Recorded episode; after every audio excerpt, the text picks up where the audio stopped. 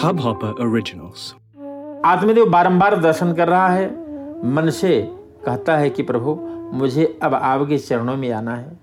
परमात्मा को दया आ जाती है, प्रभु आत्मदेव को उठाते हैं, उस जीव को अपने गले लगाते हैं, हृदय से लगाते हैं। आत्मा परमात्मा का मिलन हुआ। जो भगवान के आश्रम में जाता है वह भगवान का हो जाता है। आत्मदेव कृतार्थ हुआ। ईश्वर धुंधकारी वेश्याओं को घर से लाता है। गोकर्ण ने सोचा कुसंग से मेरा जीवन पापमय हो जाएगा, उसने घर का त्याग किया। गोकर्ण जी यात्रा पर निकल पड़े। धुंधकारी चोरी करने लगा, पाप से पाप पैसा लाता था और वेश्याओं को प्रसन्न करता था। जो पाप करके सुख भोगते थे वे सब धुंधकारी के समान हैं। एक बार लोभ से विवश धुंधकारी राजमहल में चोरी करने लगा। रानी के आभूषण उठाकर ले आया और वेश्याओं को दे दिया। वेश्याओं ने सोचा कि यह राजा का धन है, हमें भी सजा होगी, क्यों न हम धुंधकारी को मार डालें और सभी आभूषण ले लें, इससे क्या बुरा। स्वार्थी वेश्या क्या नहीं करती, मधुर वाणी का व्यवहार करती, पर उसके हृदय में पैनी छुरी होती है। हमारे शास्त्रों में वर्णन है कि स्त्री हृदय कोमल होता है, परंतु कुसंग होने पर वही स्त्री वज्र से भी कठोर हो जाती है। ये वेश्याएं लोभ से धुंधकारी को मारने के लिए तैयार हो गईं। धुंधकारी के हाथों में, पैरों में, गले में रस्सियाँ बांध दी, पर धुंधकारी जल्दी मरता नहीं है। धुंधकारी बलवान है। आप सब वैष्णव हैं, अपने स्वरूप को मत भूलिए। सोचिए कि मैं श्री कृष्ण का दास हूँ, मैं परमात्मा का अंश हूँ, मैं किसी भी विषय का गुलाम नहीं हूँ। संसार के सुख को भोगते हुए सावधान रहिए। मानव विषय को भोगता है पर विषय का दास हो जाता है, मानव विषय के अधीन हो जाता है, विषय उसको बांध लेते हैं, अंतकाल में उसका मरण बिगड़ता है। धुंधकारी का मरण बिगड़ा है, उसकी दुर्गत हुई है। वेश्याएं धन लेकर भाग गई हैं। धुंधकारी का अग्नि संस्कार भी किसी ने नहीं किया। धुंधकारी प्रेत हुआ। अति पापी भी प्रेत समान है। प्रेत को देखना किसी को पसंद नहीं है। अति पापी को देखकर घृणा होती है। धुंधकारी ने बहुत पाप किए हैं, वह प्रेत योनि में दुख पा रहा है। प्रेत को प्यास लगती है, उसे पानी तो दिखाई पड़ता है पर वह पानी पी नहीं सकता। प्रेत योनि में बहुत दुख है। अनेक वर्षों तक धुंधकारी ने प्रेत योनि में दुख होगा। इस गोकर्ण की यात्रा करते करते गया जी पहुँचे। गया जी में भगवान नारायण के चरणों में पिंडदान होता है। गया जी में परमात्मा के चरणों में पितरों के नाम लेकर पिंडदान करने पर पितर को सदगति मिलती है। गोकर्ण जी वहाँ पहुँचे। उन्होंने सुना कि मेरे भाई की मृत्यु हुई है। गोकर्ण जी ने धुंधकारी का श्राद्ध किया, पिंडदान किया। फिर गोकर्ण जी यात्रा करके जन्मभूमि में आए। जब रात्रि में आंगन में सोए थे तब प्रेत रूप धुंधकारी वहाँ आता है और रोने लगता है। गोकर्ण जी पूछने तुम कौन हो, तब प्रेत ने कहा कि मैं आपका भाई हूँ, मैंने बहुत पाप किए हैं, इससे मेरी ऐसी दशा हुई है, मुझे बंधन से छुड़ाइए। गोकर्ण जी ने कहा तुम्हारे लिए मैंने गया जी में श्राद्ध किया है, फिर भी तुम प्रेत योनि से क्यों मुक्त नहीं हुए। तब धुंधकारी ने कहा कि मैं बड़ा पापी हूँ, एक बार नहीं अनेक बार श्राद्ध करने पर भी मेरा उद्धार नहीं होगा, आप कोई अन्य उपाय कीजिए। गोकर्ण जी को आश्चर्य हुआ। उन्होंने कहा कि कल मैं सूर्य नारायण से पूछूंगा। सूर्य नारायण ब्राह्मणों के गुरु हैं।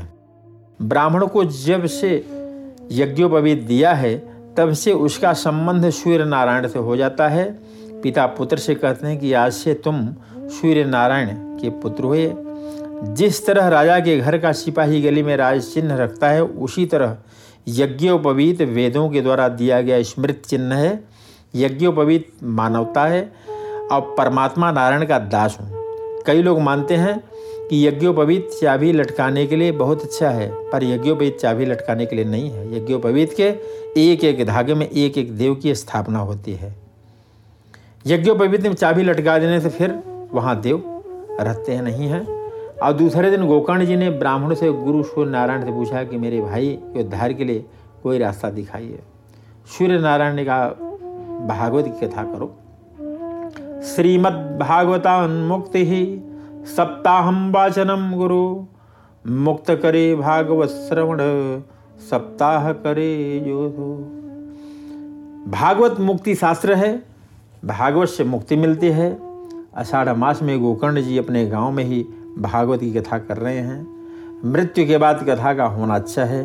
मृत्यु से पूर्व उसकी कथा सुनिए, पाप छोड़िए। जीवित हैं तभी निरंतर भक्ति की आदत डालिए। अपना श्राद्ध अपने ही हाथों से कीजिए। कथा में अंधे लूले लंगड़े भी आए हों, भीड़ बहुत हो गई है, जिसके उद्धार के लिए कथा हो रही है। वह धुंधकारी भी वहाँ उपस्थित है, उसके लिए बैठने की जगह नहीं है। 7 गांठ वाला एक बाँस था, उस बाँस में उसने प्रवेश किया और वहीं बैठकर कथा सुनने लगा। प्रत्येक दिन बाँस की एक एक गांठ टूटती है, 7 दिनों में 7 गांठें टूट जाती हैं। थोड़ा सोचिए तो ध्यान में आ जाएगा कि जीवात्मा जब शरीर छोड़ता है तब प्रायः वासना लेकर शरीर छोड़ता है। वासनाएं गांठ हैं। पति पत्नी की आसक्ति गांठ है, पुत्र के प्रति आसक्ति भी गांठ है, पैसे में आसक्ति गांठ है, आसक्ति रूपी गांठ विवेक से छोड़नी चाहिए। इन गांठों को छोड़ना बहुत कठिन है। परमात्मा से प्रेम कीजिए, तब गांठें छूटेंगी। 7वें दिन गोकर्ण जी ने परीक्षित के मोक्ष की कथा सुनाई। तब 7 गांठों वाला यह बाँस फटा और बाँस में तेजस्वी दिव्य पुरुष बाहर आया। वह भगवान को बार बार वंदन करने लगा। धन्य है भागवत की कथा, धन्य है सुखदेव जी महाराज, जो मेरे जैसे अति पापी का भी उद्धार हुआ। गोकर्ण जी उसे पहचान नहीं रहे हैं, अतः पूछने लगे कि आप कौन हैं। तब उत्तर मिला, मुझे नहीं पहचानते, मैं आपका भाई हूँ। धुंधकारी को सदगत मिली है। वह वायुवान में बैठकर प्रभु के धाम में पहुंचा। गोकर्ण जी को आश्चर्य हो रहा है। उन्होंने पूछा कि बहुत से श्रोताओं ने कथा सुनी है, फिर भी एक भी व्यक्ति को क्यों वायुयान मिला। तब परमात्मा के पार्षदों ने कहा कि धुंधकारी ने इस कथा को जिस तरह सुना है उस तरह किसी ने भी नहीं सुना। उसने उपवास किए हैं। उप शब्द का मतलब होता है पास, वास का अर्थ है रहना। मन से परमात्मा के चरणों में रहना ही उपवास है।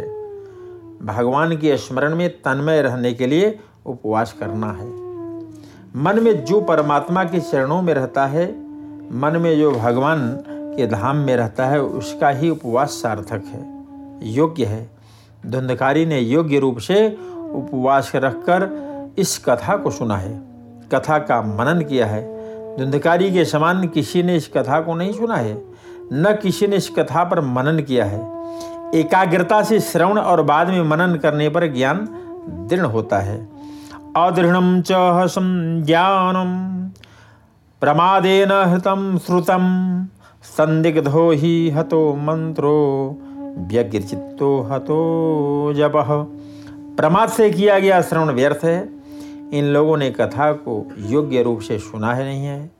कथा में बैठे हुए भी कथा में मन नहीं रहता।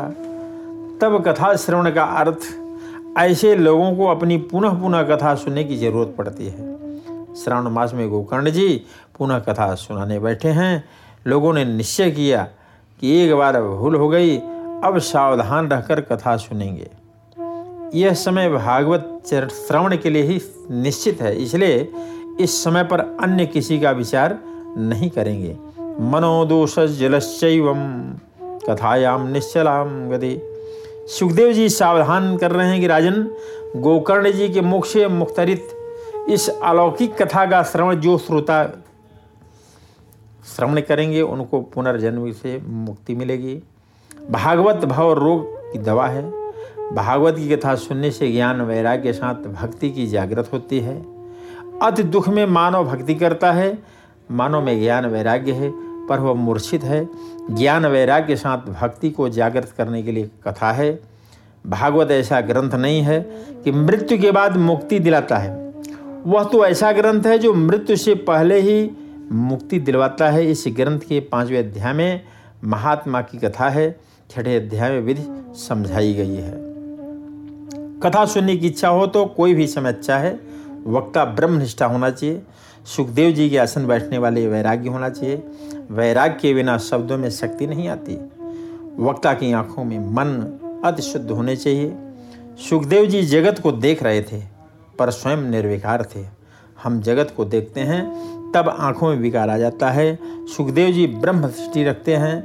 आप प्रत्येक स्त्री पुरुष को भगवत भाव में देखते हैं। आप भी प्रत्येक स्त्री पुरुष को भगवत भाव से देखिए। वैराग्य का अर्थ क्या है? भोग के अनेक पदार्थ प्राप्त होने पर मन उनके प्रति न लल जाए, वही वैराग्य है। जगत को छोड़ने के लिए जरूरत नहीं है, परंतु जगत को जिस दृष्टि से देख रहे हो उसको छोड़ देने की जरूरत है। जगत को काम दृष्टि से, भोग दृष्टि से मत देखिए।